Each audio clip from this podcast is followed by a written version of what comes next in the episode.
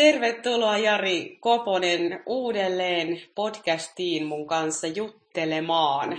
Meidän edellinen yhteen, tai itse asiassa ihan ensimmäinen yhteinen jakso tästä, että kuinka kasvaa aikuiseksi parisuhteessa on saanut paljon hyvää palautetta ja ihmiset on ollut tosi kiitollisia, että varsinkin mies puhuu näistä asioista ja sillä me lähdettiinkin nyt jatko-osaa tekemään ja tänään jonkunnäköisessä keskiössä on se eheytymisen matka. Mitä se ehkä on naiselle ja miehelle. Me ehkä viimeksi vähän enempi kuvailtiin sitä haastetta ja, ja tätä ilmiötä, niin mennään nyt vähän syvemmin siihen, että mitä tällainen eheytymisen prosessi voi olla. Näin iso sana kuin eheytyminen. Hmm. Mulle se eheytyminen on hyvin pitkälti se, niin kuin emotionaalisesti, emotionaalisesti aikuiseksi kasvamista. Ja mistä me eheydytään, niin me eheydytään niistä tunnehaavojen oireiluista, mitkä, mitkä meidät saa sitten niin kuin vääntäytymään milloin vähän minkälaiseen raamaan, eli menemään taantumaan enemmän ja vähemmän lapsen tasolle. Koska mä en, jos me katsotaan lasten maailmaa ja aikuisten maailmaa, niin lasten maailmassa on paljon tarpeita, tunteita, jotka tulisi kohdatuksi, jotta lapsi voi niin kuin kokea olevansa rakas ja turvassa. Ja ellei tämä, tätä tule, tätä kokemusta, niin lapsi joutuu selviytymään sen yllätyksen tulemisen kokemuksen kanssa.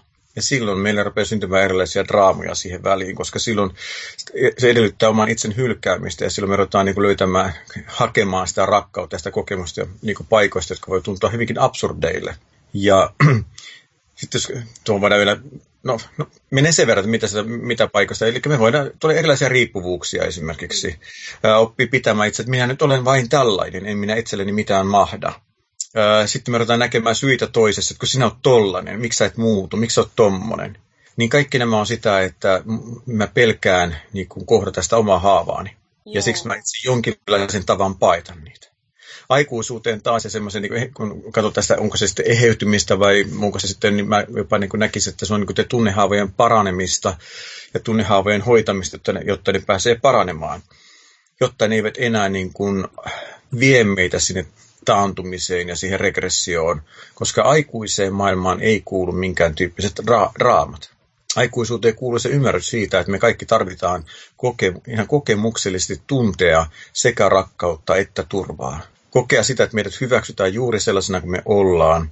Meidät, meidät ymmärretään, meidät, me tullaan kuuluiksi nähdyiksi ja meitä kunnioitetaan. Ja samalla tavalla se on yhtä luonnollista nähdä, että minä annan sen saman mahdollisuuden ja oikeuden kaikille muillekin ihmisille. Tätä on aikuisuus. Joo. Tämä oli tärkeä määritellä vähän sitä eheytymistä ja mulla tuli sellainen jotenkin siitä mieleen, että mennä niiden selviytymismekanismien taakse oleviin haavoihin.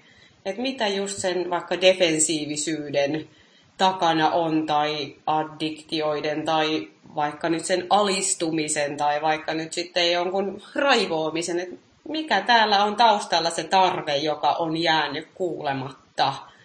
Että tavallaan ja. jos niin kuin, mitä on itsekin omissa addiktioissani aiemmin kokeilu hoitaa vain oiretta, niin silloin mä löydän aina uuden oireilutavan, jos sinne tavallaan ydinhaavaan ei mennä. Ja, hmm. ja sen vuoksi tämä onkin ihan tärkeä määritellä, että mitä se eheytyminen sitten oikeasti on. Joo, se on, kun mä pidän sitä hyvin luonnollisena. Se on niin jotenkin tulla omaksi itseksi jälleen. Ehkä sillä tavalla, että ö, koko, kokonaan niin tota, se on jäänyt vieraaksi, kuka mä olen. Niin sitä kautta on se sitten eheytymistä tai tunnehaavojen hoitamista, miten itse kukin haluaa sen tota, ö, määritellä. Niin ö, se on myöskin semmoisen ikään kuin paradoksaalisesti niin kuin tuntemattoman ja samalla hyvin tutun löytämistä, eli oman itsen. Totta, ja parisuhde on tähän melkoinen peili, koska siinä mm. nämä hyvin usein aktivoituu, tai melkein mm. ehkä uskaltaa sanoa, että lähes varmuudella aktivoituu jotkut omat selviytymisjärjestelmät, ja ne haavat voi niinku tulla näkyville. Mitä sinulla tulee mieleen siitä, että jos parisuhteessa alkaa vaikka huomaamaan, että nyt mä en voi tässä enää hyvin, tai tässä on toistuva ehkä joku valtataistelu, tai toistuvasti molemmat taantuu omaan lapsen rooliinsa, niin mitä sellaisessa tilanteessa voisi lähteä tekemään? Se on jo paljon, kun sen havaitsee. On, on, edelleenkin me eletään kulttuurissa, missä vallitsee semmoinen, tota, voisiko sanoa saippua-operasarja, mikä tämmöinen, että me mennään vaan niin kuin jotenkin, me reagoidaan toisiin ihmisiin, toiset ihmiset reagoi meihin, ja sitten sieltä tulee ihan ihmeellisiä solmuja ja tulkintoja ja kaikenlaisia vääntöjä että se on niin tyypillistä me, meidänkin yhteiskunnassa, se on ihan maailmanlaajuista, että ei ole mitenkään suomalainen ilmiö. Meillä on vähän kulttuurillisia, tietysti totta kai omia värityksiä siihen, mutta muuten niin kuin, tämä, on, tämä on globaali ilmiö. Ja se tämmöinen eh, niin kuin draamoissa eläminen ja, ja tuota, taantuminen ja kaiken näköinen, ei aikuisuus siis, jossa on lapsella hyvä olla, niin tuota, siitä voi jo onnitella itseä, vaikka se ei kyllä yleensä siinä tilanteessa mitenkään hyvälle tunnu että mä havaitsin. Sitten voi kysyä itseltään ihan ensimmäisenä, että okei, mä havaitsin, no miten ihmeessä mä havaitsin? Ei siihenkään vastausta tarvitse löytää, mutta ehkä se, että, että se, on, se on merkittävä asia, koska silloin se kertoo jostakin sellaista, että itsessä on tarpeeksi jo turvaa ja jotakin semmoista, jonkin, joku, joku ainakin vihjaus itsensä arvostamisesta, että kykenee, se verho poistuu. Koska niin kauan aikaa, kun on se turvaton olo itsessä ja sitä kautta myöskin niin selviytyjän moodi päällä, niin ei siihen herää. Koittaa vaan selviytyä elämästä. Koittaa vaan selviytyä jatkuvasta kokemuksesta niin kuin rakkauden hyl- hylkäämäksi joutumisesta. Eli jo se, että havaitsee, on merkittävää. Sitten sen jälkeen tulee se viheliäinen kysymys, no teenkö mä tälle asialle jotakin vai en? Vai odotanko mä jo, että joku toinen tekisi sen mun puolesta? Totta. Ja sitten siinä vaiheessa on aika hankala enää tietoisesti asettua lapseksi, eli että odotan, että toinen tekee mun puolesta, että toinen alkaisi muuttua, tai että tuo toinenkin heräisi. Tämähän on aika usein semmoinen, niin kuin, varsinkin mä naisilta kuulen paljon, että kun itse herää, niin mitä mä teen, kun se mun mies ei herää. Ja mun neuvo on, että heräät ja olet se, kuka heräät. Ja sitten se mies joko herää tai on heräämättä.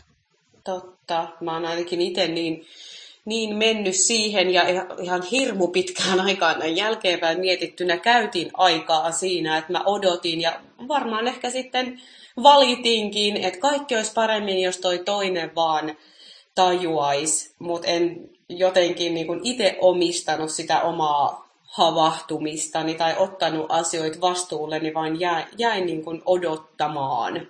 Mm. Ja mulla mm. kyllä kävi niin, että, että mun mielestä jonkun aikaa oli vaan entistä selkeämmin näkyvillä se, että miten mä olin lapsi. Että vaikka mulla on ollut tosi vahva siis parisuhteissa, ei muissa suhteissa, mutta parisuhteessa se draama, taipumus, draaman luominen ja, ja se siihen takertuminen, niin meni tosi pitkään ennen kuin alkoi nähdä sitä, että, niin, että tämä on myös minun osuus, eikä vaan, että eikö toi toinen tekee näin ja sit musta tulee tämä reaktio. Mm. Näin juuri. Tuo on iso, niin kuin, noi on keskeisiä kohtia, että kun sen havaitsee, niin tajuaa, tai ainakin tulee mahdolliseksi tajuta ja ymmärtää, että kysymys on kuitenkin mun valinnasta. Eli jos mä reagoin sinuun jollakin tavalla, joka saa mut voimaan huonosti, niin tärkeää on muistaa aikuisuudessa se, että mä oon täysin vapaa lähtemään tästä suhteesta vaikka heti pois. Kukaan ei mua pakota olemaan tässä suhteessa sinun kanssa. Ja silloin jos mä valitan, että mulla on huono olo, koska sinä, niin silloin kysymys tulee, että miksi minä itse asetun sinun kanssa suhteeseen, jos mulla on kerran huono olo? Miksi minä haluan, että sinä hoidat minun pahan oloni ja muutut sellaiseksi, että mulle ei paha olo? Sehän on niin kuin vastuun siirtämistä sinulle, minun tunteista. Mä voin jo mielessäni kuulla ehkä kysymyksiä ja ajatuksia ihmisiltä, jotka on saattanut pitkään, ehkä kymmeniä vuosia rakentaa elämäänsä suhteessa niin, että on se oma kotitalo, on ne lapset, että tavallaan ihmiset on rakentanut sellaisen tilanteen, että tulee helposti se ajatus, että ei tästä voi lähteä. Ja just voi olla talous, voi olla taloudellisesti riippuvainen toisista. On monia sellaisia tavallaan ulkoisia asioita, jotka jotenkin vahvistaa sitä uskomusta, että ei, kun ei tästä voi lähteä. Ei tästä voi lähteä. Ne on ne tavallaan ihmisen esteet, jotka jollain tavalla olisi tärkeää niin tarkastellakin, että et, et, kyllä se on ihan totta, että lähteminen ei ole tehty helpoksi esimerkiksi. Mutta Itse, niin. niin, sano vaan. Joo, siis tuo on, niin kun, noi on juuri niitä semmoisia, tunnistan itse paljon niitä, että millä mä selitän, että minä en voi tehdä vapaasti päätöstä. No, tuon kaltaisia ne vastaukset siellä on. Joo. Kun mä näen, että jokainen meidän valinta, mitä me tehdään, niin me pyritään niin, että jokainen, jokainen meistä niin kuin kaipaa niin kuin rakkautta ja, ja joka, siksi me, meidän niin kuin tarkoitus on jokaisella valinnallamme ja päätöksellämme vapauttaa tila rakkaudelle. Kukaan meistä ei halua mitään muuta tunnetta niin kuin, ja mitään muuta kokemusta. Se voi tapahtua niin kuin nimenomaan, että mulle tulee hyvä olo tai joku, joku kokee sen, että kenties omasta taustastaan ää, lä, niin kuin peilaten sinne, että, että ainoastaan mä voin kokea eläväni, niin, kuin minä koin, että mä olin niin kuin parhaim, parhaimmillani tai kotonani eniten, kun mä olin katuväkivallan keskellä rauhoittelemassa siellä. Niin se oli sellainen, mulle sellainen olo, että nyt adrenaliini virtaa jotenkin mulla on sellainen kohta, joka on niin kuin, mua pelottaa, mutta jollakin tavalla mä oon kotona. Voisi ajatella mitä tekemistä rakkauden kanssa. Kyllä, siinä oli nimenomaan se tuttua, turvallista, vaikka saman aikaan pelottikin siellä olla siinä tehtävässä. Ja, ja tota, kelle se on mikäkin. Eli kun me katsotaan jotakin meidän tämmöisiä tavallisia tapoja tai niin omaisuutta, on taloa, on asuntoa, on autoa, on opintolainaa, on mitä tahansa lainaa, luottokorttivelkoja, niin kun me on käytetty sitä rahaa, niin me on pyritty, pyritty niin kuin saamaan sillä niin kuin, käyttämään sitä rahaa välinettä saadaksemme kokea rakkautta. Ja sitten me kiinnitetään niitä tuntemuksia ja odotuksia erilaisiin tavaroihin että nyt tämä asunto mulle merkkaa tällä tavalla, toi uusi pöytä merkkaa ton verran, uusi televisio merkkaa, tai se, minkä mä oon ostanut, tai mistä on osamukset vielä jäljellä. Ja me, me kun kierrotaan itsemme, punotaan tätä kautta niin kuin huomaamattamme sellaiseen ää, uskomukseen, joka mä uskon, siis oma kokemuskin on, että se tuntuu, että se on täysin totta. Just näin. Että näin se on, että, että, en mä voi lähteä en mä voi muuttaa. Sitten kuitenkin elämä on semmoista, joka se ei, se ei toimi tämän mukaan. Yhtäkkiä saattaa käydä niin, että sä saat sairaskohtauksen. Ja se, sun koko se elämä muuttuu. Sä saat vaikka aivoinfarktin, sä saat jonkun muun sellaisen, että tota, joka, joka vie sulta niin päätösmahdollisuuden yhtään valita sitä eteenpäin, mitä tapahtuu. Sä muutut vapaa niin matkustajaksi, jotka toiset niin hoitaa sua on se sitten loppuelämän tai joku aika, niin yllättäen elämä jatkuu siitä huolimatta. Toki se muuttuu. Mutta jos sä jäät henkiin ja esimerkiksi paranet siitä, mikä se on ollut, niin sä huomaat, että yhtään palasta sinusta ei ole pois ja siksi, että esimerkiksi nyt sitten vaikka, vaikka luottotiedot menivät. Siis kurjaa, se on seura, siinä on aina seurauksia valinnoilla, toki, ja niitä, siinä voi käyttää harkintaa, mutta se ajatus siitä, että mä olen niin kuin, mä en voi lähteä, mä en voi tehdä, niin se harvoin pitää paikkaansa.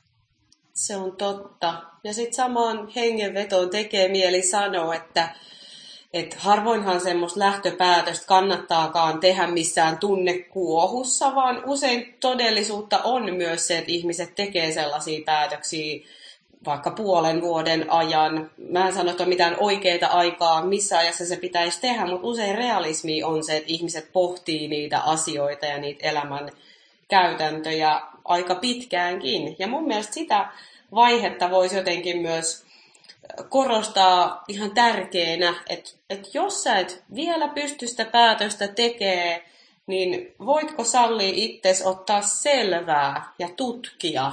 Että esimerkiksi omasta suhteesta, niin, niin tota, yhdessä kohtaa päädyttiin asumuseroon ja pelotti aivan helvetisti. Päässä oli kaikki just ne ajatukset, että miksi näin ei voi tehdä ja mikä on vaikeaa ja mikä ei onnistu. Ei mulla ole varaa omaan vuokraan.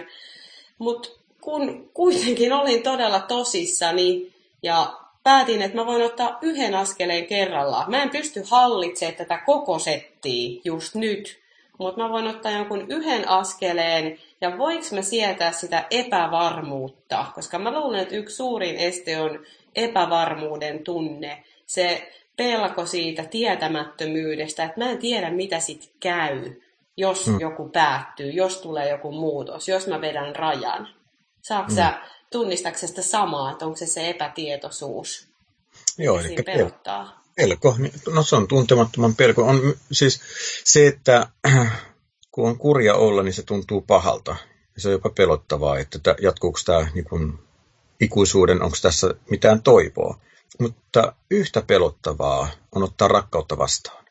Esimerkiksi tehdä semmoisia päätöksiä, mikä tekee tilaa mulle itselleni kokea olevani niin kuin arvokas.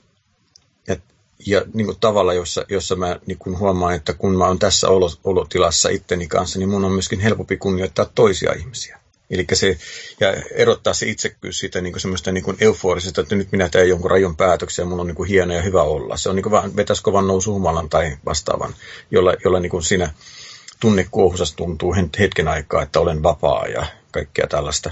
Mutta se, siinä vaiheessa, kun se vauhti pysähtyy, niin tulee tilaa katsoa ja arvioida, että no mitä, mitäs, mitäs mä teinkään. Onko tämä nyt oikeasti semmoinen, onko mun nyt helpompi olla itteni kanssa ja toisten ihmisten kanssa. Mutta juuri se, se pelko siellä, että se on niin tuntematonta astua niin jotenkin itsensä puolelle ja lopettaa draamassa eläminen. Siis semmoinen nimenomaan, jossa on kaikenlaista kaupankäyntiä ja vääntöä ja sellaista, kun sinäkin, niin minäkin, kun sinä et, minä en ja minä kyllä ja sinä et koskaan. Ja mitä se ikinä onkaan. Se on hyvin, useimmiten meidän hiljaista puhetta tuolla pään sisällä, me käydään sitä. Kun me katsotaan sitä meidän kumppania parisuhteessa, niin me nähdään siinä se niin kuin ongelmia. Esimerkiksi silloin, kun tulee näitä ongelmia ja mikä sitten se oma tapa onkaan niin kuin koittaa poistaa ne ongelmat. Niin jos meillä on koko ajan se niin kuin tiedossa se aikuinen ymmärrys, että mä oon vapaa olemaan tuon ihmisen kanssa tälläkin hetkellä. Mä voin lähteä tästä pois. Milloin tahansa. No sitten mä voin käyttää harkintaa, no kuinka paha olla, pitääkö mä lähteä heti tästä pois. Vai voiko mä niin kuin jäädä tähän ja kuuntelemaan itseäni, että on, onko, onko se ylipäätään se lähteminen tarpeen, koska se tietoisuus siitä, että mä voin lähteä, mä olen vapaa lähtemään, niin tuo sen, että okei, että mun ei ole enää pakko tässä olla, jolloin se vapaaehtoisuus antaa niin kuin lisää semmoista pintaa, josta voi tarkastella, no mitä minä tunnen, kun mä olen tässä parisuhteessa. Se on mun mielestä tärkeä pointti, että, että se lähteminen ei ole joku ratkaisu aina. Mä itse uskon siihen, että, että jos tiettyjä harjoituksia ei elämässä käy läpi, niin se tuo niitä yhä uudelleen ja uudelleen vastaan sille, että hei, ottaisitko tämän nyt vastaan? Ja välillä aina törmään just omalla vastaanotolla on tullut it, omassakin elämässä vastaan se, että oma mieli tarjoaa sitä, että mä vaan vaihdan vaikka suhdetta tai jos mä eroan, niin sit kaikki on helpompaa katsomatta sitä, että olenko minä ilmaissut selvästi rajani tai olenko ilmaissut selvästi tarpeeni. Että tavallaan se, että jos vaikka jostain suhteesta lähtee tekemättä sitä omaa työtään, niin mä veikkaan, että se tulee jossain määrin ehkä seuraavassa vastaan. Minulle on ainakin siis käynyt näin. Joo, siis se on, se on niin surullisesti näkyy, kaikki näissä niin ääri, ääriilmiöt näkyy, ja sekin ääriilmiö on yllättävän yleinen, vaikka sitä pidetään ääriilmiönä, on väkivaltainen parisuhde. Ja usein kuitenkin se mies on väkivaltainen useimmiten. Toki on toisinkin päin, mutta näitä kokemuksia mulla on niin kuin naisista, jotka ovat saaneet repäistyä itsensä irti siitä väkivaltaisesta parisuhteesta sen järkytyksen jälkeen, että miten mä ylipäätään olen elänyt sellaisessa, koska se on täysin mun arvojani vasta ja kaikkea muuta. Ja en enää ikinä. En enää ikinä mene väkivaltaisen ihmisen ja miehen kanssa yhteen. Ja kuinka ollakaan seuraavassa parisuhteessa, hän on samassa ansassa. Ja näitä saattaa niin jatkoa kuinka monta peräkkäin. Ja sitten siinä tämä nainen saattaa lähteä soimaan itse, että mikä minussa on vikana. Mutta, mutta kuitenkin se vika, että se nainen koittaa pieksää itsestään niin kuin terveen, että ei enää niin kuin rakastuisi vääränlaiseen mieheen. Sama koskee miehikin. Kyllä tämä, mutta tämä on, mä otan siksi tämä, koska tämä on niin se, se, se väkivalta meillä kuitenkin näyttäytyy eniten näin päin. Ja se ei todellakaan poista miehen vastuuta sitä päinvastoin. Mutta se, kun, kun sen ymmärtää niin kun väkivallan ää, kohteena, uhrina, että tämä ei ole sattumaa, että mä tässä parisuhteessa olen. Ei ole sattumaa, että toi mun kumppani kohtelee mua väkivaltaisesti. Ja sitten, jos siinä, onko se sitten niin, että lähteekö kumppani hakemaan, väkivaltaisessa suhteessa mä en, mä en suosittele olemaan koskaan. On se henkisesti tai fyysisesti väkivaltainen, on sitten mies väkivaltainen tai nainen väkivaltainen. Mä en näe semmoisen parisuhteen jatkamisessa niin yhtään mitään mieltä. Et mä en, Toki mulle voi sanoa sitten jossakin vasta, miksi kannattaa välillä ottaa niin turpaa. Miksi, miksi on tärkeää päästä vahingoittumaan parisuhteessa. Mikä on se rakkaus takana niin suuri, että se vahingoittuminen on niin kuin ihan niin kuin kohtuullinen hinta maksaa. Mun on vaikea löytää siinä mitään. Ja varsinkaan, jos mukana on lapsia. No sitten siihen tulee toisia kysymyksiä, että jos sitä lähtee pois, niin onko turvassa vai onko sitten se peto jossakin tuolla, että ei tiedä mitä se tekee. On turvallisempaa, niin kuin tyyli, pidä ystävät lähellä, mutta vihollinen lähempänä. Mutta siinäkin tilanteessa kysymys on pelosta. On pelottavampaa asettua rakkauden puolelle kuin pysyä siinä selviytymismuodissa. Ja silloin ihmiset tämmöistä että jos on tilaa niin kun olla siinä rakkauden puolella, niin sitten siinä voi olla tilaa myöskin arvioida, että onko tämä semmoinen olo mulla, että mä voin jatkaa ihan rauhassa, niin kun, niin kun, ei ole olemassa mitään määrää kuinka kauan. Ennen kuin se päätös musta kypsyy suuntaan tai toiseen, pysyn tai en pysy parisuhteessa. Vai onko se sellainen asia, että se kirkastuu, niin kuin, niin kuin, teetkö, niin kuin repästää verhot, tuleeko salmakirkkaalta tai, tai yhtenä päivänä hyvän aikaa, että jos mä en tee nyt saman tien jotakin ratkaisua, niin mä en enää jaksa kauan. Se on hurja, miten just tällaisissa suhteissa, jos on, on se sitten henkistä, emotionaalista, fyysistä väkivaltaa tai valtataisteluja, minkälaisia hyvänsä, että miten se jotenkin käykin näin, että järjellä ihmiset tietää, että tämä on väärin, tämä ei ole oikein, mutta silti tunnetasolla jotenkin kokee, että siinä on jotain turvaa, heittomerkeissä turvaa. Ehkä se on just sitä kuuluisaa tuttua, kun sanotaan, että tuttu vankila on parempi kuin tuntematon vapaus, mutta miten niin kuin ristiriitasta se just on. Ja siitä mun mielestä ainakin itse tiedän, että mä oon taantuneena johonkin mun lapsuuden kohtaan. Mä elän uudelleen jotain kohtaa sieltä, että mä oon kiinnittynyt johonkin, että mä luulen saavani turvaa jostain, joka on epävakaata ja niin kuin, väärin kohtelua. Mm. Joo. Joo, se on, kyllä se niin kuin ihan, ihan oikeassa suunnassa oot, että ei me kukaan synnytä sellaiseksi, että me hakeuduttaisiin minkäänlaisiin olosuhteisiin tai ihmissuhteisiin, missä meillä olisi huono olla. Mutta kun me kasvetaan niissä olosuhteissa, joissa me jouduttu selviytymään siitä rakkauden hylätyksestä tulemisesta ja joutumisesta, me, me, on opittu pitämään sitä rakkautena, niin kun, kun me koitetaan selviytyä sen pelon kanssa. Tämä on mulle semmoinen, niin kun, kun mä olen kilttilapsuuden niin kuin, niin kuin kilttilapsi ollut, niin mä ymmärrän, että se oli se mun, mun niin kuin, No on se monta kertaa sanonutkin, mutta että, että, omalla, että kun peiliin katson, että, että kun voisi tuntea, että rakkaus ja pelko ovat toistensa vastakohtia, niin miten on mahdollista, että on usein meillä nämä vaihtaa paikkaa. Ja, ja tota, ne vaihtaa paikkaa juuri sen haavoittumisen kautta. Kun me joudutaan selviytymään sitä hylätyksi tulemisesta, niin me tehdään töitä, jotta meidät taas hyväksyttäisiin. Ja kun me joudutaan tekemään paljon töitä, jotta me, meidät hyväksyttäisiin, niin tota, me aletaan uskoa, että se on rakkautta, kun mä saan tehdä töitä tullakseni hyväksytyksi. Niin, eli tavallaan se sopeutumismalli, minkä on lapsena ja. oppinut, on se sitten vaikka tätä kiltteyttä tai mitä hyvänsä, niin mä monesti sanoin, että sä oot vähän niin kuin saanut semmoisen koulutuksen tähän rooliin. Tämä palveli niin kuin lapsena, sen avulla sä selvisit. Ja mm. sen osaa, se tulee selkärangasta, siinä mä oon niin kuin hyvä, niin se on mm aika loogista, että sitten mä niin parisuhteessa käytän sitä heittomerkeissä taitoa, koska mä oon siinä niin hyvä. Ja, kenellekin on. Ja taas palaa siihen, että kun puhutaan eheytymisestä, niin kuin haavojen hoitamisesta, niin vaikka se tuntuu, että okei, mennään eteenpäin, että, että nyt tätä tärkein asia on tässä ollut, jo, että mä tunnistan, no entä sitten, mitä tehdään? Mä tein paljon, mä suoritin terapia-aikana, mä rupesin tekemään, että tässä ei kauaa mene, kun mä saitteni kuntoon, kun mä niin aktiivisesti hoidan haavojani siinä niin kun, jos on vaikea ymmärtää, että se, mä en voi muuta kuin mä voin hoitaa olosuhteita sellaiseksi, että se haava pääsee paranemaan, niin on että esimerkiksi, äh, voi mennä vaikka ostaa kukan itselleen tai siemenen ja tota, istuttaa sen. Ja havainnoin, mitä minä teen, kun mä hoidan, niin kun hoidan, niin kun hoidan tuota kukkaa tuossa voisinko mä jollakin tavalla nopeuttaa sen kasvamista, vaikka että mä rupesin niin vetämään, tiedätkö, jotenkin ottaisin kiinni siitä, kun sitä pieni verso tulee sieltä, niin mä rupean vetämään sitä. Mä teen töitä, niin kuin näytän suuntaa ja me kaikki tiedetään, että se, se vahingoittaa sitä kukkaa heti alusta pitää. Me ei voida, me voidaan ainoastaan luoda olosuhteet, missä se kasvu voi tapahtua. Samaan haavojen hoitamisen kanssa me voidaan luoda olosuhteet, missä se, missä se paraneminen voi tapahtua.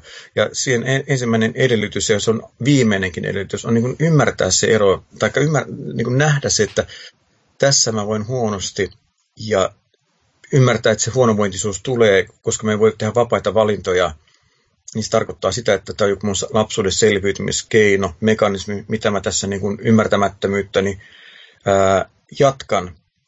Ja kun sen mä, siitä mä saan semmoisen tuki tämmöisen niin kuin jonkinlaisen, no taas peilin, että mitä mä ylipäätään on hoitamassa, kun se haava oireilee minussa. Ja sitten kun, se, kun sen tunnistaa, niin sama on aina näissä asioissa, on se sitten niin kuin myöskin hyvien asioiden vahvistamisessa, niin mitä tarvitsee siihen? Tarvitaan turvaa, aina. Mistä mä saan turvan, jotta mä voin kohtaamaan niitä pelkoja, mitkä sen selviytymisroolin takana on? Ja kuka tässä voisi olla apuna, millä tavalla? Siihen tarvitaan jonkinlaista vuorovaikutusta. Siinä kohtaa sitten, kun näitä kysymyksiä alkaa esitellä itselleen, niin on ihan samalla tavalla niin kuin viisasta turvallisuuden kannalta niin kuin kysyä, että onko minulla tilaa ylipäätään ää, niin kuin, tulla haavoittuvaksi tässä suhteessa, niin kuin, tulla siksi, joka minä olen, eli haavoittuva. Vai käykö niin, että jos mä tulen haavoittuvaksi, niin tämä mun kumppani heittää suolaa haavoihin. Ei välttämättä tahallaan, vaan reagoi siihen niin. Ja silloinkin se voi tarkoittaa sitä, että okei, mä tulen tietoiseksi, mutta mä en vielä tee mitään ennen kuin minä saan turvaa jostakin. No, Tuo on niin tärkeä tuoda esiin, että sitä eheytymistä tai haavojen hoitamista ei voi niin kuin suorittaa. Se ei te, tuu sillä, että mä hoen, että mä rakastan mua, mä rakastan mua, mä olen rakkauden arvoinen, olen rakkauden arvoinen. Ei ole niin kuin mitään tällaista, millä sen saisi. Että nyt järjellä ajattelen, että ansaitsen rakkautta, vaan tosi mm. hienosti kiteytetty, että luoda ne olosuhteet sellaiseksi, että se mahdollistaa sen mm. eheytymisen ja silloin ihan oma aikataulunsa, niin kuin sillä no. siemenelläkin, joka sieltä no. puskee maan no. läpi, joka on ihan mm. mieletön juttu jo sekin. Mm. Mutta mm. siksi tuntuu tärkeää just sanoa vielä, vielä kerran se ihan ääneen, että miten voi turvata sen eheytymisen olosuhteet. Ja tähänhän ei ole mitään oppikirja vastausta, että se on aina ihmisille jotain tiettyä, vaan ehkä se kysymys on just se, että mitä se on juuri kellekin. Onko se mm. joku aikalisä, oman tilan ottamista? Mun tietoisuuteen on tullut viime aikoina useampia asumuseroja, tilanteita, jotka jollain tavoin pyrkii, pyrkii turvaamaan sitä, että, että miten tämä tilanne, joka on aika intensiivisesti päällä, saataisiin rauhoitettua, jotta ei mm. tarvitsisi tehdä mitään repiviä ratkaisuja, että kun ne ratkaisut tulee, ne tulisi semmoisesta tietoisesta aikuisesta valinnasta käsin. Joo. Kun mä kuuntelen sua, niin tuo kuulostaa niin kuin enemmän niin, että, tämä on, että naiset niin kuin, voivat huonosti sen kanssa, että te heräätte ja se teidän mies ei herää. Ja, ja tota, siinä alkaa, niin kuin, voida, niin kuin voidaan huonosti alkaa ruveta pelottamaan myöskin, että mitä tässä tulee. Koska siinähän tapahtuu se, että, että kun, kun jompikumpi herää, niin se oma selviytymiskeino ja rooli paljastuu, ja samalla paljastuu sen toisen selviytymiskeino ja rooli. Naiset heräävät helpommin jo ihan sen takia, että teidän toi selviytymisrooli on erilainen kuin meidän miesten. Että kun meidän miesten selviytymisrooli on se, että me pysytään emotionaalisesti pikkupoikina. Me paitaan, paitaan niin kuin tilanteita, missä mä joutuisin katsomaan sua silmiin. Tai me hyökätään jotenkin, niin kuin mitätöidään, ohitetaan, mutta joka tapauksessa tehdään mitä tahansa välttääksemme se katse, katsekontakti aikuisena. Ja mitä, mitä haavoittuneemmaksi sä naisena tulet mun edessä, kun mä aikuinen poika, sitä enemmän minua pelottaa. Ja sitä enemmän mulla on tarvetta paeta, alkaa kiukuttelemaan tai uhriutua. Koska mä koen siinä hetkellä, kun sä oot aikuinen nainen, joka kaipaat aikuiselta mieheltä turvaa, saadaksesi olla se nainen, avautua siihen kukkaaseen, kuka sä olet, siihen rakkaudellisuuteen. Mitä enemmän se näkyy sussa, niin sitä enemmän se poika tajuaa, että minä en, tämä ei riitä mitä minä olen. Ja kun minä tarvitsisin turvaa, niin se, se pistää mut siihen kohtaan, että jatkanko minä niin kuin poikana olemista, eli juoksen vapauteen tai koitan runnoa sut takaisin, koitan sammuttaa sen valon sinussa mitätöimällä. Se on siis se, että, että sitten ollaan poissa kotoa, Eli tarkoittaa sitä, että kun ollaan niin lapsen tilassa vielä, niin sitten on vaikea herätä sitä lapsen tilasta, elää vasta lapsen raamaa. Että mä pakenen yhä enemmän pois niin kuin kotoa, tai mä, tai mä, tai mä lukkiudun itseäni, että mä niin kuin en, en ole missään vuorovaikutuksessa sinun kanssa. Tai sitten se menee sinne mitätöinnin puolelle sitten niin semmoisen niin henkiseen väkivaltaan, että kun sä laitat itseäsi nätiksi, sä vaikka meikkaat, ää, laitat hiuksia, mitä teetkään sellaista, ja lähdet vaikka ulos jonnekin vaikka tähtis uloskaan, niin mitä sä oikein yrität? Niin kun tulee semmoista halventavaa kommenttia tai olevinaa hauskaa mustaa huumoria. Ei aikuiselle miehelle musta huumori omalle rakkaalle, ei se, ei se kuulu. Se on, se on absurdi ajatuskin. Vitsiähän tämä vaan on. Ei semmoista vitsiä ole olemassakaan. Pojan kakarat vitsailee. Ja se pojan poikamaisuus ja kakaramaisuus tekee meille miehille sen soke, sokeuden niin vah, vahvaksi, että sen sijaan, että me ka, niin kun herätään, että ei hyvänä aika, kuinka mä kohtelen mun rakastani, niin mä pinkasen karkuun paikalta ja juttelen kavereiden kanssa jotakin äh, niin sanottuja miesten juttuja. Ja, ja ehkä pahimmillaan niin hauku vielä omaa niin vaimoani siinä tai rakastani. Ja miehet sanoo, no semmoisen akattoon. Semmoisen akattoon. Että nyt kiva katsoa, katsoa tuolla, mutta sitten kun, sit kun alkaa se parisuuden, niin sitten tulee pirttihirmu paikalle. Että eihän kestä helvettikään semmoista. Eli on, poikana on kiva niin kun, äh, saada naiset ihastumaan ja tiedätkö, elää semmoista vapautta, mutta sitten se kohta, jossa tarvitsettaa se vastuu aikuisena, että sä pystyt pistää silmät kiinni ja kaatua mun syliin, avautua naiseksi. Niin siinä kohtaa mun tulisi herätä, ja ellei mussa ole olemassa semmoista herkkyyttä heräämiseen siinä kohtaa, niin mä voin reagoida hyvinkin vahvasti. Joka, joka seuraus on surullinen. Mä pysyn sokeana. Ja siksi vaikka sekään ei ole naisten tehtävä mitenkään, niin vain vasta menettämisen pelko. Joko saa mut heräämään, tai menemään vielä lisää siihen kuoreeni. Öö, naiset lähtee parisuhteesta puhuttuaan jo, jopa vuosia eromahdollisuudesta.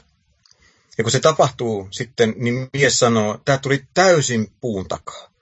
Meillä oli kaikki ihan hyvin. Minkä ihmeen takia se lähti eros musta? Tai miksi sä lähdit musta? Mä oon puhunut koko, sä oot, sä oot puhunut vuosia No joo, joo, mutta meillä on kaikki ollut ihan hyvin. Ja sitten se mies jää sinne yksin, eli aikuinen. Mies näkee koko ajan sen. Ei meillä, mitään, ei meillä ole mitään estettä olla, nähdä ja kuulla. Mutta kun me ollaan siinä pojan selviytymismoodissa, niin ei se poika, se on joo joo, mä kuuntelen, joo joo, joo joo, anna mä katson tätä ohjelmaa, joo, hei, mulla on nyt muita, joo joo. Hei, mennäänkö leikkiin vähän seksileikkää sänkyyn. Sitten mä herään katon mieheksi, no niin, ai, mik, mik, miksi, miksi sä oot kylmä? Ai särkee päätä, no joo, no akat otti taas tällaisia. Kaikki tämä on sitä pojan moodia, josta on, josta on vaikea herätä. Ja jos me herätään me miehet, niin kuin aikuiset pojat, ja sanotaan jotakin siitä tuolla kaveriporukassa, niin meidäthän teillä tai välittömästi voi Jumalan kautta mikä ja rinkimäni, että saakeli. Että lähdetään katsoa, että tuleeko telkkarista mitään, tai tulisiko, tuliko tuota urhe, urheilua radiosta, tai vaihdetaan vaikka autoöljyt. No, miesten niin kuin tällaiselle havahtumiselle ei ole riittävästi sellaista keskustelua, että se nähtäisi rohkeana ja kunnioitettavana ja arvosta, niin kuin arvostettavana. Että vitsi, miten rohkeeta se on, kun Joo, mies lähtee se. Se on, se on niin pelottavaa pojille, että jos, jos joku poika rupeaa kasvamaan mieheksi, niin se pyritään niin kuin teilaamaan keinolla millä hyvänsä niin kuin takaisin poikien maailmaan, koska pojat haluaa olla porukassa. Ei, ei siitä haluta, että joku kasvaa aikuiseksi. Se on tosi tyy... Ai se on vaimonsa kanssa, voi vitsi. Onpa tosi tylsää tai rakkaansa kanssa. Ja, ja se, tota, nyt mä menin siihen, että tästä, tästä voisi jatkaa vähän pidempäänkin tästä asiasta. Että onneksi tänä päivänä on yhä enemmän niin kuin miehiä, jotka ovat havahtu, siitä, tästä kaikesta huolimatta, huolimatta havahtuneet. Ja suuri arvostus heitä kohtaan. Niitä on onneksi enemmän ja enemmän. Erilaista liikehdintää on selvästi meneillään ja se respect sitä kohtaan. Ja tiedän, että se ei ole mikään helppo paikka. No naisille taas, miksi on helpompaa havahtua? Ei se helppoa ole, mutta on helpompaa. Niin mä näen, että koska naisen niin kun, tuota, selvitymisrooli taas on luonnollisesti, kun me miehet ollaan poikia, niin mitä, mikä naisen pitää olla äiti? Naisen pitää olla äiti ja pitää kaikki niin kun, jotenkin langat käsissään. Koska jos antaa niin kuin hellittää, niin ei tiedä minne se poika menee. Pitää vähän luovia meidän poikien kanssa, että miten, miten meidän kanssa ollaan. Ja huolehtia kuitenkin, että tuli, söikö se nyt ja onko ne vaatteet nyt oikeassa paikassa, tai mikä se kenenkin kohdalla on. Mutta joka tapauksessa, että, se, että nainen katsoo sitä miestään niin kuin äidin silmin jonkin verran. Ja sitten se, se hankauspiste rupeaa olemaan ehkä siinä kohtaa, kun, kun se äiti, niin kun, se poika voi mennä ja viilettää silloin, onko se kotonaan.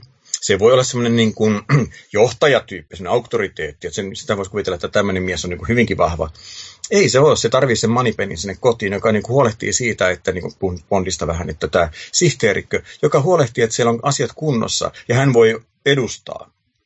Me ollaan niin kuin se näkyvä hahmo siinä, mutta, mutta se nimenomaan seisoo sen äidin hartioilla, siitä on kiva pullistella. se äiti katoaa... takana niin kuin näkyy se totuus, niin. että nämä hahmot on, voi olla ulospäin hyvin sen olosia, että onpa vastuullinen ja karismaattinen, mutta sitten siellä Joo. neljän seinän sisällä nähdään se Joo. tavallaan todellinen tila. Eli se, sitä, niin kuin, että voihan löytyä ihan niin kuin oikeasti rakkaudellisuutta siitä suunnasta, tai mistä tahansa suunnasta, mutta että kun me ulkoapäin katsotaan, niin, se, se, niin kuin, me voidaan hämmentyä, niin kuin, kun me nähdään, että tuossa on selvästi asiat, niin kuin, että toi on niin kuin aikuinen mies. Se ei välttämättä pidä ollenkaan paikkaa. Se voi pitää paikkansa siinä hetkessä, kun ei ole mitään vastuuta rakkaastaan. Mutta sitten se vastuu rakkaasta ja se, niin kuin, kuinka mies huolehtii rakkaidensa turvallisuudesta, siinä punnitaan, onko mies emotionaalisesti mies vai ei. Ja jos mies on emotionaalisesti poika, joka niin kuin roikkuu niin, niin sanotusti äidin helmoissa ja äidin tississä kiinni, niin kuin imee maitoa, niin poika imee maitoa, niin äh, se on ihan eri asia kuin se, että on aikuinen mies siinä rinnoilla ja hyväilee naisen rintoja. Se on ihan eri asia. Että nainen tunnistaa kyllä, onko siinä poika vai onko siinä aikuinen mies koskettamassa hänen rintoja. Ja jos, jos siellä on niin poika roikkunut rinnassa kiinni, tissässä kiinni koko päivän, niin sanotusti, ja yhtäkkiä sitten poika illalla, että hei nyt leikitään aikuisten leikkejä, niin se on sama sille naiselle, kun se niin kuin aikuisena naisena menisi pojan kanssa sänkyyn. Ja monihan ja. nainen ihan kuvaakin, että, että he käyttää seksiä kaupankäynnin välineenä. Joo. Ja no eihän, se eihän, se niin. Niin kuin, eihän aikuinen halua lapsen kanssa harrastaa seksiä, mutta mut siinä on taas se pelkoaspekti.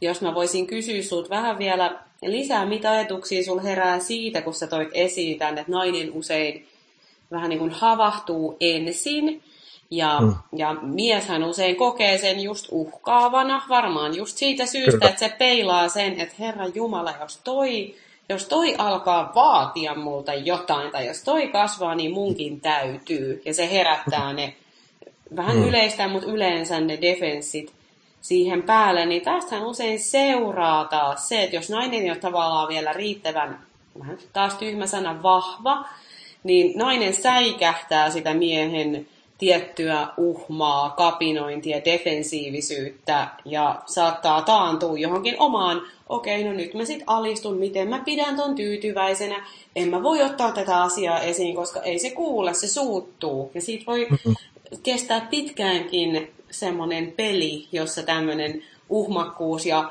ja alistuminen toistuu. Se on aika niin kuin, ne on hurjan kuulosia tarinoita, mitä, mitä kuulen ja mitä on toki niin kuin itsekin elänyt.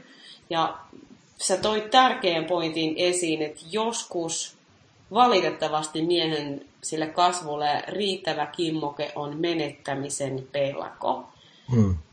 Se on hurjaa, että sen täytyy joskus mennä niin pitkälle, että nainen niin kuin tavallaan saa tarpeekseen siitä, mitä siinä välillä on. Ja siinä on tosiaan vähän niin kuin se, että hurjasti sanottu, mutta et joko toinen lähtee kasvaa tai sitten tämä päättyy. Mm.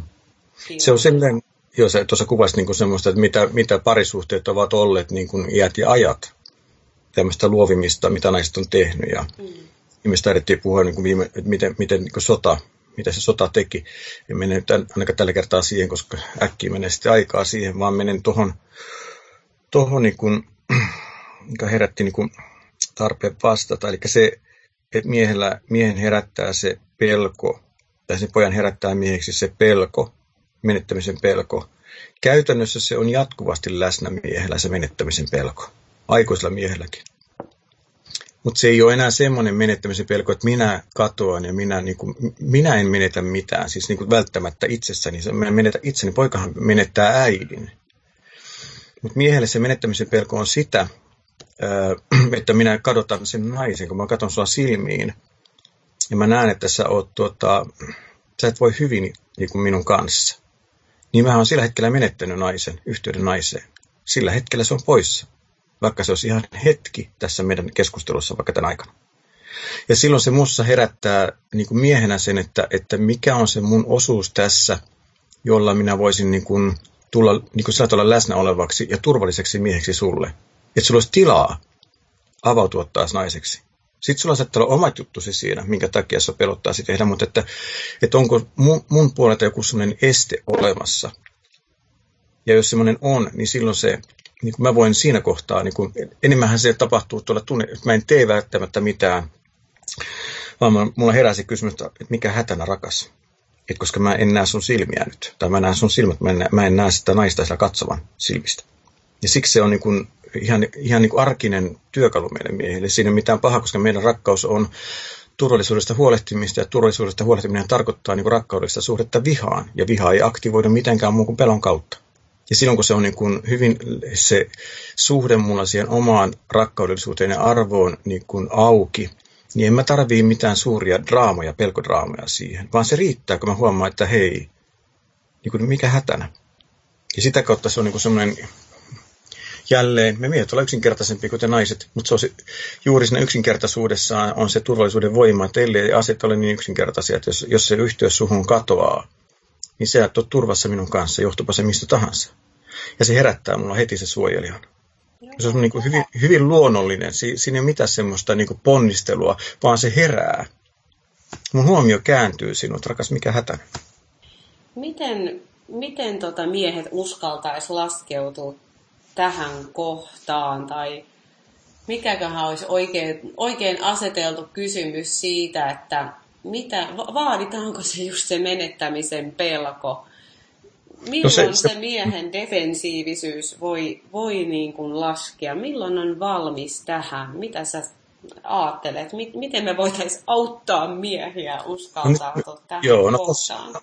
Joo, se, se oikeastaan niin kuin, aikaisemmin menisin siitäkin sanoa, hyvä kun sä otit takaisin, tota, ainakin palotit minut mulle sen ajatuksen. Eli kun naisena mä melkein oletan tätäkin kuuntelee enimmäkseen naista, joka on surullista. Ja jos miehet kuuntelee, niin mä mielellään otan kommentteja. Saa olla ihan tiukkeakin kommentteja. Ei tarvitse mua sääliä pätkääkään, koska turvallisuus on oikeasti se on vakava asia. Ja siinä ei mitkään lässytykset niin kuin silloin toimi ja epäselvyydet, niin mielellään korjaan nyt omia kuvaukseni, mitä aset, aset siis ilmaisen. Mutta kun naisena ymmärtää sellaisen asian, että mies ei kavahda eikä hätkähdä sitä, että nainen herää, Päinvastoin, se on parasta, mitä mies voi kokea. Juman kautsi, että ei olekaan mikään äiti siinä, eikä mikään seksi, niin kuin teetkö, leikkikalu, vaan siinä on nainen. Ja se on, se on niin kuin paras lahja, mitä mies voi saada. Ja se on aivan sama, herääkö se, tiedätkö, niin kuin sillä tavalla nätisti niin kuin venyttelen siinä, vai tuleeko se kiukun kautta. Jos se nainen näkyy siinä, niin se on, mies on kotona silloin. Ja silloin se tarkoittaa sitä, että naisella ei ole naisena minkään näköistä tehtävää, velvollisuutta koittaa niin kuin nätisti auttaa miestä siinä tilanteessa, ymmärtävästi. Koska kaikki sellainen on äitinä, niin kuin äidit ovat kautta aikojen kasvattaneet pojista miehiä, ja se ei koskaan onnistu. Se ei vaan koskaan onnistu. Koska se äiti jää mulle niin kuin jatkuvaksi neuvon antajaksi, minkälainen se on. Ja äiti pitää huolen, ja äiti, äiti, äiti kestää kaiken, ja äiti sitä, äiti tätä. Huh, puhukin tästä. Apua. Vaan se on sitä nimenomaan, että kun sä naisena voit, ja olen aikaisemminkin puhunut Marilyn Monroesta, ja taas, että, mikä, että kun katsoo vaan sen, ihan sen kohdan, siinä on paljon traagista siinä, siinä ihmisessä, ihmisenä kaikkea muuta, ja naisenakin, mitä hän joutui kokemaan, ja antoi itseään huonosti kohdella, mutta niin kuin hänessä näkyy, se on niin kuin jollakin tavalla lähellä arkkityyppiä, kun tämän päivän nuoretkin muistaa vielä Marilyn, Marilyn Monroe. Vaikka naisia, kauneita naisia on ollut sen jälkeen vaikka pilvin pimein niin siinä on jotakin semmoista, josta, josta niin kuin häivähtänyt arkkityyppinen niin kuin naiseus ja se naisuuden voima, että Marilyn Monroehan ei tee mitään saadakseen miehen siihen vierelleen, vaan hän on niin kuin nainen, joka ei luovu naiseudestaan. Hän ei rupea auttamaan miestä, jotta se mies tulisi vierelle, vaan hän on niin kuin siinä, että mä tarviin miehen tähän rinnalle. Ja se joko saa miehet innostumaan, no pikkupojat se innostuu, innostuu tietysti seksitä siinä, mutta sitten jos mies, niin kuin aikuinen mies herää siinä, että jos siinä on myöskin niin kuin nainen paikalla oikeasti, niin se, se tuo semmoisen niin luonnollisen suojelun halun siihen. Ja silloin niin kuin, ihmisenä miestä voi ymmärtää, voi mitään sitä vastaan, mutta naisena, mä oon toistanut monta kertaa, että ainoa tapa auttaa meitä naisina, ja se on oikeasti aina, tästäkin saa väittää vastaan mulle mä oon niin paljon naisten kanssa koettanut kasvaa, että mullakin on jonkin verran kokemusta siitä huolia sellaisia. hyviä on olla just ne naiset, jotka eivät ole suostuneet ole auttamaan minua. Ne on melkein parhaita kasvattajia, jos ne, koska ne tönäsee mut kasvamaan. Ja koska me miehet automaattisesti hakeudutaan naisen, naisen niin kuin luokse, auta sinä minua kasvamaan mieheksi, koska minä en pysty, eikä tällä ole ketään muuta kuin auttamaan. Niin se syyllistää naiset. Ja siinä kohtaa, kun tulee se kohta, että herää, niin havahtukaa, että, ja kattokaa vaikka naisetkin tämä The Work, tämä dokumentti, Doc Ventures, kun se vielä pyörii tuolla, kattokaa. Ja ihan sillä se on, niin kuin joku nainen mulle sanoi, että oli hurjaa nähdä se, että miehet eivät tarvinneet yhtään naista sinne, kun ne kävivät mitään rajuja tunteita läpi, niin kuin jollakin tavalla pitämään sitä hommaa kasassa. Että miehet keskenään hoiti sen asian. Että naisten näette, että me miehet pystytään se tekemään. Teidän ei tarvitse pelastaa meitä itseltämme. Päinvastoin, kun te ette pelasta meitä itseltämme, niin te voitte saada lahjaksi miehen. Ja samalla tavalla mies, joka uskaltaa kasvaa mieheksi, se voi tapahtua pikkuhiljaa mitä tahansa, niin se lahja on aivan upea, kun se nainen tulee, mietti, tämä on miehille, mieti mies, jos se sun rakas nainen tulee sun syliin, antautuu siihen, niin kuin, tiedätkö, niin kuin, ja on, niin kuin, sä tunnet, että se on täysin sun varassa, ja se katsoo sua silmiin, silmiin niin kuin, niin kuin herkällä katseella, että rakas, sun lähellä on hyvä ja turvallista olla, en vaihtaisi paikkaa, sitten se painautuisi kuin kissanpentu sun, siihen syliin. Miltä mies tuntuisi? No se oli hyvä asian puolesta. Kyllä, ja sitten se, että, ja, ja miehille rohkaisuna, koska mä sanon, että tämä on oikeasti sen, tämä ei ole mikään pikkujuttu, tämä ei ole mikään semmoinen, että lähdetään jonnekin survival gameihin. Kaikki hengissä selviytymistä, kovimmatkaan treenit. Mäkin olen joskus treenannut niin todella rajusti urheilua. Suoritus on kuitenkin, siihen pääsee pakenemaan, vaikka se tuska voi olla helvetillistä. Mutta se tuska, mikä tulee pelosta, ja aikuisesta kasvamisesta, kasvamisesta, niin kyllä mä niin sanoin että kaikille miehille, että tässä ei ole olemassa mitään niin kuin helppoa tietä, vaan niin kuin miehet, jotka olette valmiita astumaan naisen rinnalle aikuisena miehen, niin olkaa valmiita kohta, kohtaamaan helvettinne ja sinne yhtään liiottelua. Ja se tarkoittaa sitä, että kukaan ei kestä helvettiä yksin miehet etsikää samalla tavalla, kun mä naisille sanon, että etsikää turvaa, niin miehet etsikää niitä, niin kuin kattokaa se Doc Ventures, kattokaa, kun ne miehet näkee sitä omaa helvettiä siinä. Ne eivät yksin kestä sitä, vaan siinä on monta monta kättä miestä, jotka ovat niin kuin, tapahtuu sen käytännössä mitä vaan, mutta se, se hyvä tahtoisuus, että olen ollut tuolla, mä tiedän mitä se helvetti on. Mä, mä oon sun kanssa, huomaatko mä oon sun kanssa. Et se on sitä, missä niin kuin oikeasti kasvaa miehiä. Kaikki muut jutut oman pikkupoikkien tohelusta todella, todella, todella tärkeitä sanoja. Ja vaikka sä sanoit, tai kun sä sanoit, että siinä on vastassa helvettiä ja vierestä seuranneena miesten matkoja, niin, niin kyllä siinä ihminen kohtaa omat demoninsa, jos voi näin kyllä. sanoa. Se on just näin. Myös palkinto on aika suuri. Ja se on nimenomaan se. Se, on se, se palkinto on se, että sieltä löytää niin kuin sen oman kadotetun itsensä ja sen oman arvonsa rakkaudellisuuden. Ja se on, sen parempaahan ei voi lahjaa olla, koska sen jälkeen on oma itse, ja silloin voi liittyä niin miehenä naiseen erillisenä ja niin kuin, niin kuin nauttia sitä naisesta ja, ja jakaa elämää naisen kanssa. Onpa sitten parisuhde ja ylipäätään ihmissuhteessa, että voi liittyä omana itsenä niin kuin, ja, ja osata kunnioittaa toisia tulla kunnioitetuksi. Se lahja on, se on hurja jo ihan alkometreilläkin. Mä muistan, kun eka kertaa itselle tuli sellainen kohta, että mä jäänkin henkiin, mun ei tarvitsekaan kuolla päästäkseni tästä kauhusta.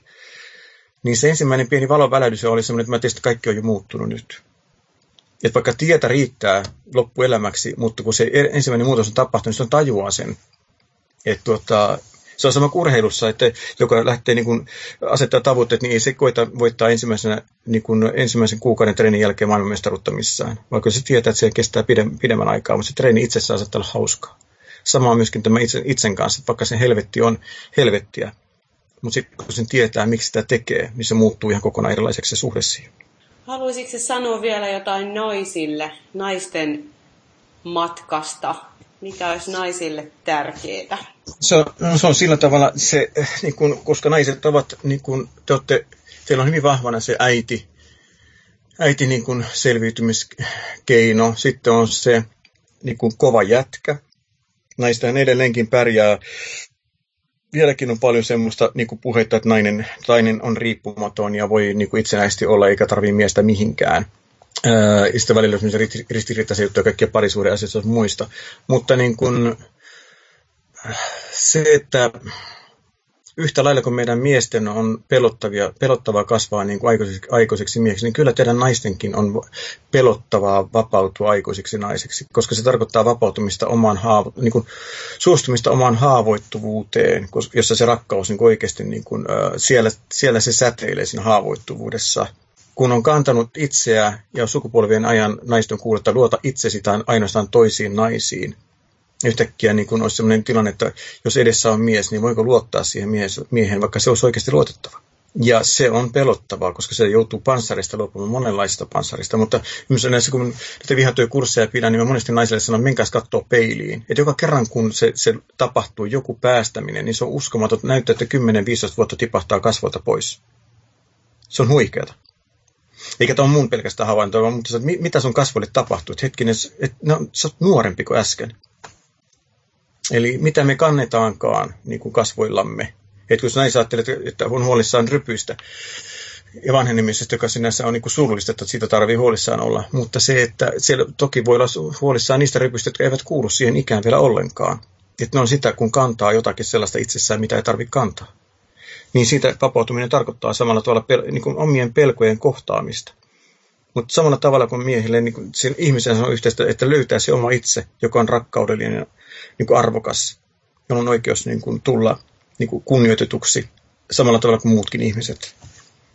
Ää, niin tota, onhan se aika tota, huikea lahja myöskin, mikä se odottaa. Mutta sitä myöskin tarvii puhua ääneen, koska sitten kun lähtee siihen helvettiä kohti menemään, niin kyllä se, välillä se matka on niin pimeää, niin tuntuu, että ei tässä mitään järkeä koko touhussa. Niin minusta on hienoa, että nykyään puhutaan paljon enemmän kuin aikaisemmin näistä asioista. Se on mahdollista, ei se mikään helppo tie ole, mutta se on mahdollista tehdä ja se palkinto on kyllä aika upea juttu perille. Tai ei se olisi perille, tämä on vähän väärä sana, mutta se, se palkinto rupeaa aukeamaan välittömästi, kun se tielle lähtee. Lähdetään näin päin. Se on tosi hyvin sanottu. Mun tulee mieleen semmoinen lause, jonka mä otin mun omalla matkalla tueksi. Mä en muista, missä mä sen kuulin, mutta se oli jotenkin näin, että naisen turva tulee lopulta elämästä minä olin siis asettanut omaa turvaani pitkään just suhteessa puolisoon ja, ja koin niin hädän avuttomuuden tunteen, että jos tämä menee, niin sitten mulla menee kaikki ja mä en pärjää. Ja semmoiset tosi vahvat pelot oli niin kuin ihan jatkuvasti pinnalla. Ja todellakaan tämä lause ei minua niin kuin parantanut, vaan sen hokeminen, mutta se oli se jotain, mitä mä melkein niin kuin rukoilin ja pyysin, että anna mun muistaa, että lopulta se tulee elämästä. Mä en mm. oo riippuvainen jostain toisesta ihmisestä, joka vaikka siinä kohtaa oli turvaton ja, ja epävakaa. Ja, ja mm. just se, että jotenkin niin kuin palautti sitä mieleen itselleen.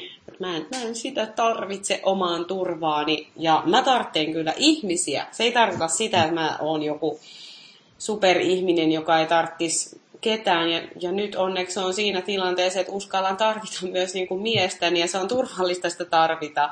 Mutta mm. siinä kohtaa se oli mulle tärkeä.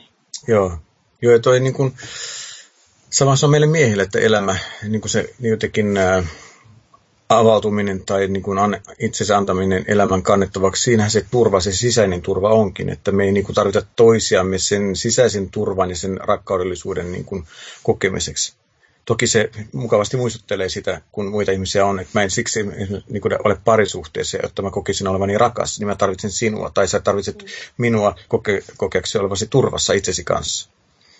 Mutta kun me niin kuin parisuhteessa niin kuin liitytään miehinä ja naisina toisiimme, niin, tota, niin silloin se tarkoittaa sitä, että se sun se turva ja se niin kuin arvokkuus sun sisällä on niin kuin tanssii minun kanssa, jolla on se sama tunne sisällä. Ja me jaetaan sitä rakkautta, me niin kuin koetaan sitä rakkautta yhdessä, iloitaan minä miehenä nähdessäni sinut naisena ja päinvastoin. Et siitä tulee niin monenlaista semmoista, mutta se ei ole niin juuri tämä riippuvuus, että, että älä jätä minua, koska minä olen hukassa. Niin se on sen lapsen hätä, niin kuin, joka, jo, kun sen havaitsee itse, sen on hyvä ymmärtää, että se, se on sen lapsen hätä, hätä, joka tarvitsee vielä ulkopuolelta sitä tukea siihen, että, että se lapsi kokee olevansa turvassa ja rakas vielä nyt kun on ollut puhetta eheytymisestä, niin voisi olla hyvä lopettaa vielä sellaisiin ajatuksiin, tai mä en tiedä mitä sä ajattelut, mutta itse haluan sanoa, mä en ole tosiaan, en koe, että olen eheytynyt ja täydellinen ja valmis. Olen ainakin jonkun verran päässyt eteenpäin ja tunnen sen omassa elämässäni, ja silti on niitä hetkiä, missä huomaa, että niin kuin kompuroi. Just niin kuin on sunkaan aiemminkin puhuttu, että tämä matka on aika, aikamoinen, siinä ei sellaista täysin valmista pistettä tuu. Että tavallaan mm. se eheytyminen, vaikka sitä vilpittömästi ja oikeasti tapahtuu, mutta se on sillä lailla paradoksi, että sellaista pistettä kun valmis, niin ei luultavasti tuu. Mutta mun mm. mielestä hyvä muistisääntö on se, että et valtaosan ajasta, onko se sitten 80 pinnaa vai 70 pinnaa, niin siinä parisuhteessa olisi hyvä olla siinä, että tuntee, että siinä on kaksi aikuista. Mutta on mm. epärealistista odottaa, että se olisi 100 pinnaa ajasta. Mm.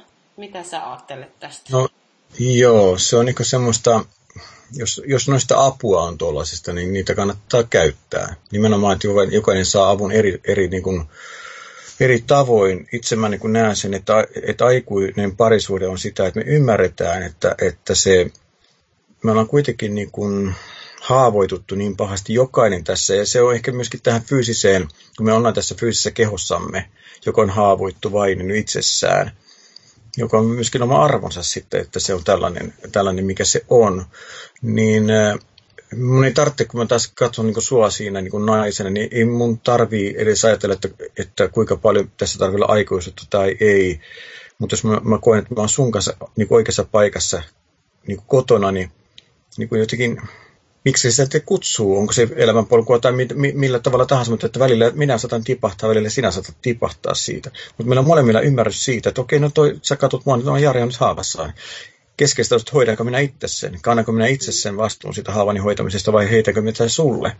Koska joka kerran kun mä heitän sitä sulle, rupean sulle jotenkin, sua jotenkin velkomaan sitä omasta haavastani, niin silloin mä toimin väärin sua kohta epäkunnioittavasti. Ja itse asiassa on väkivaltaa. Kääntää se kuinka nätisti miksi tahansa, koska se on silloin vallan käyttämistä toiseen niin kuin, tavalla, jossa mä koitan pakottaa sitä johonkin, mitä se ei ole. Ja samalla tavalla, kun, sä, niin kun mä katson sua, että sä tipahdat jossakin kohtaa, niin tota, ää, mä tiedän, että se on niin sen haava. Ja sitten taas miehenä, kun sitä katsoo, niin, se, niin mä tästäkin otan mielellään palautetta, mutta se niin kuin näyttää siltä, että, että näin se on yhä enemmän, mitä, tai mitä enemmän semmoinen aukeaa, niin näin se on, että, että parisuhteessa meillä miehillä ei ole samoja oikeuksia kuin naisilla. Että nainen saa myöskin niin kuin olla hankala meille miehille, mutta me ei voida olla samalla tavalla hankala naisille koska tota, ää, kun sä oot, tässäkin mä tiedän, mä aikaisemminkin puhunut, mutta tämä on niin merkityksellistä, koska me pojat hämänytään tämän asian kanssa. Me ruvetaan velkomaan, että minunkin vuoro on välillä olla hankala, kun sinä olet mulle. Ei. Ää, jos ker- kerkee, niin tota, puhun tämän kuitenkin. tota, kun, kun sä tiput niihin haavoihin, niin, niin todennäköistä on, siellä on niin kuin naisena, niin siellä on jotakin sellaista, mikä, mikä tulee sun niin kuin sitä lapsuudesta. Mutta siellä on, joka, joka niin kuin liittyy siihen, että se on, niin kuin, ei ole siihen, tämä parisuhde suoranaisesti liity mitenkään, että se on sun oma juttu hoitaa sitä. Ja, ja mun on mielellä, ainakin mielellään sen tur, niin kuin tilan sulle siihen. Sitten on se, se toinen puoli, että koska niin sä oot naisenakin haavoittunut, ja sulla on haavoittuneita naisia ollut suvussa ja ympäristössä ympärillä, niin se tuo, että, niin kuin, että vai oliko tässä sitten semmoinen kohta, että tässä onkin aukko turvallisuudessa. Ja siinä sä sen enempää tunnistamatta välttämättä sitä asiaa. Kyllä jossakin vaiheessa mä tiedän, että näistä rupeaa tunnistamaan, niin me miehetkin. Että hetkinen, nyt mä, nyt mä rupean näköjään naisena testaamaan, että kestääkö tuo ja oikeasti tossa. Niin sä voit olla hankala, nyt sun Jari sun naama ärsyttää mua. Että mitä sen kummempaa. Ja sitten tulee kaiken näköistä juttua. Ja se viesti mulle miehenä on se, että ahaa, tässä kohtaa niin kun rakas niin kun, ei ole varma, että onko mä hänen kanssaan tässä vai lähdekö mä karkuun. Ja mun tulee siinä kohtaa niin kun, ö, ymmärtää se, että tämä on se mun paikka, jossa mun tulee seistä ja ottaa se vastaan. Ja sitten se satuttaa minua, niin ennen kuin mä kaadan sen sattu, kivun sulle, niin mä käyn jossakin. Mielellään, jos mulla olisi veljiä, toisia miehiä, kenen kanssa mä voisin niin niitä puukkoja ottaa pois ja päästä pelaamaan jälleen se sama asia. Se dok- dokkarissa näkyy hyvin, se, näistä puhutaan, mutta mitä se on, kun miehet niin kun tulee nähdyksi miehen silmiin, niin tajuta, että mä oon ollut tuossa, mä tajun, mistä puhut, ja se jo hoitaa niitä haavoja. Ja sitten kun mä saan kiinnittää sen, että se mun aikuinen tai se lapsi pääsee siellä, on tullut hoidetuksi, sitten mä voin kohdata sun ja sanoa, että, hei, että musta tuntuu pahalle kuitenkin tämä asia. Että mun ei tarvitse niin kuin, olla semmoinen että mä kestän kaiken, vaan sitten mä voin kertoa, että tältä, tältä tämä tuntuu. Että en vaihtaisi paikkaa, mutta vitsit oli aika rajua. Ja sitten mä taas tuon sen haavoittuvuuden sulle. Joo, kiitos tosi, tosi paljon. Tuo oli hyvää tuollaista täsmennystä. Mä oikeastaan käytän sitä prosenttiesimerkkiä lähinnä sen vuoksi, että, että kahdestakin syystä. Toisesta syystä, että ihmiset mun mielestä liian helposti normalisoi suhdetta, jossa ää, ei ole niin kuin, tavallaan aikuisuutta, että kaikki suhteet nyt on vaikeita. Sitten se on ihan hyvä, että hetkinen, että, että onko tämä valtaosan ajasta aikuisten suhde. Ja sitten ja, ja sit taas se toinen syy on just se, että ei muodostu mitään fantasiakuvaa, että sitten sellaisessa suhteessa niin ollaan koko aika tietoisia ja aina niin kuin, että se ei vaan ole tätä ihmisyyttä olla sellaisissa sfääreissä. Mm. Mutta se oli tosi hienoa täsmennystä. Kiitos Joo. siitä. Joo. Ja kiitos hmm. tosi paljon tästä keskustelusta ja hyvä, että kutsuit palautetta ja varsinkin miehiltä kehiin. Hmm. Ja me varmaan uskalletaan pyytää ihan miehiltäkin, jos tulee kysymyksiä jostain, missä Kyllä. he, he tarvitsisivat niin kuin lisää sellaista, että hei, että mitä tässä kohtaa, miten tätä asiaa voisi katsoa, niin jos siellä on miehiä kuulolla ja tiedän, että edellisellä jaksolla oli miehiäkin kuulolla ja saatiin myös miehiltä hyvää palautetta, niin mm. laittakaa ihmeessä kysymyksiä joo, joo, näen se semmoista, että ei tarvitse niinku edes niin kuin, miten mä sen sensuroida sitä juttua mulle, että ei mä rupea miksikään likaämpärissä, tiedän, että se on, se on yksi, yksi tapa on tapaloitettu tämän, tämän päivän somemaailmassa, mutta eri mieltä saa olla. Saa kyseenalaistaa sitä, koska niin kuin mä, mä, mun on pitänyt kyseenalaistaa monta kertaa ja monta kertaa ää, niin toiselle, toiselle kuin itsellenikin sitä, että mitä tämä on, koska musta se, se pelokas pieni poika oli, niin kuin se, se oli jotain hirveätä niin kuin kasvaa omille jaloilleen. Ja koska kuitenkin omakin selviytymiskeino on ollut, että mä olin hyvin androkyyni ja semmoinen, että ollaan niin hyvin tasavertaisia tasaväkisiä parisuhteessa. Sitten mä vaan ihmettelin, miksi tuo ei arvosta mua miehenä, tuo nainen. Kunnes mä ymmärsin sen, että koska ei ole miestä paikalla, on se, se mies, joka haluaa, tai se poika, joka, jos on potentiaalia kasvaa mieheksi, mutta hän haluaa olla tasavertainen ja teidiadaa. Eli ei siinä ollut ketään. Se oli tanssijat, miten tätä on kavalieri ja daami, niin se oli kaksi daamia tanssilattialla. Ei kukaan vienyt. Ja yleensä se daami rupeaa viemään siinä vaiheessa. Ottaa ohjat käsiä. Oi. Joo. Ja tämä on hyvä esimerkki mun mielestä sellaisesta aikuisuudesta, että on valmis keskustelemaan aiheesta. Tämä niin tuo esiin sitä, että sä et puhu näistä asioista siksi, että sinun vaikka brändi kiillottuisi tai mitä, mitä hyvänsä, vaan että sä oot tosissaan tämän aiheen äärellä ja sä oot valmis keskustelemaan siitä. Joo, siis se on sillä tavalla niin tosissaan ihan, ihan, ihan oikein, että, että mä, kun mä jäin henkiin, tai sanon, enkä jäänyt henkiin silloin niin omasta ansiostani, vaan mä, mä ymmärsin, että niin kuin hyvin syvästi ja vuosien myötä se on syvennyt, että ilman apua ei olisi ollut toivoakaan elämä olisi jatkunut. Et niin kovat ne pelot oli, että se, se hauta oli enemmän kuin lähellä mulla. Ja olin tilanteessa, jossa mä kun olin apua, apua sitten sain niin kuin terapiakurssilta, niin mä olin, niin kuin mietin, että kannattaako mun enää herätellä turhaa toivoa, kun mä alan olla jo siinä vaiheessa, mä uskaltaisin niin kuin viedä tämän jutun loppuun, eli tehdä itsemurhan. Et koska mä kipuilin pitkän aikaa sen suhteen, itseviha oli, että kun en saa edes itseäni hengiltä.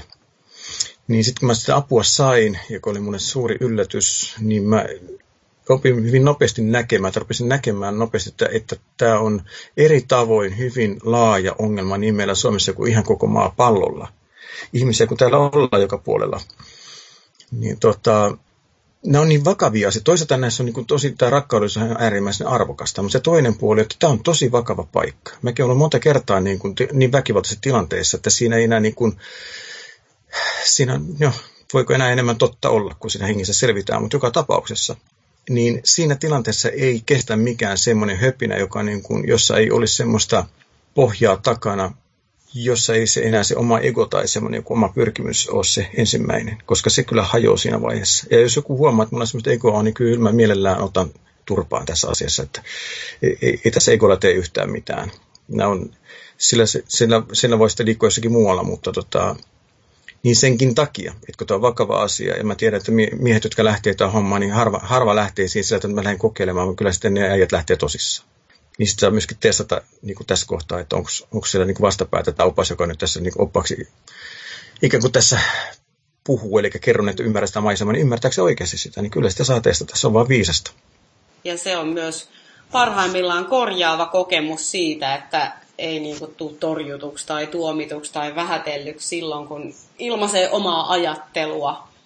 Niin, ja sitten jos ei vielä tiedä, niin, ja tässä kohtaa ennen kuin sen tekee, niin ei voi tietää, tuleeko. Ei, niinpä. Eikä se Niinpä. Mutta ja. kiitos sulle tosi paljon taas sun ajasta ja Jarin kotisivuilta eli jarikoponen.fi niin löytyy lisää. Joo, kiitos.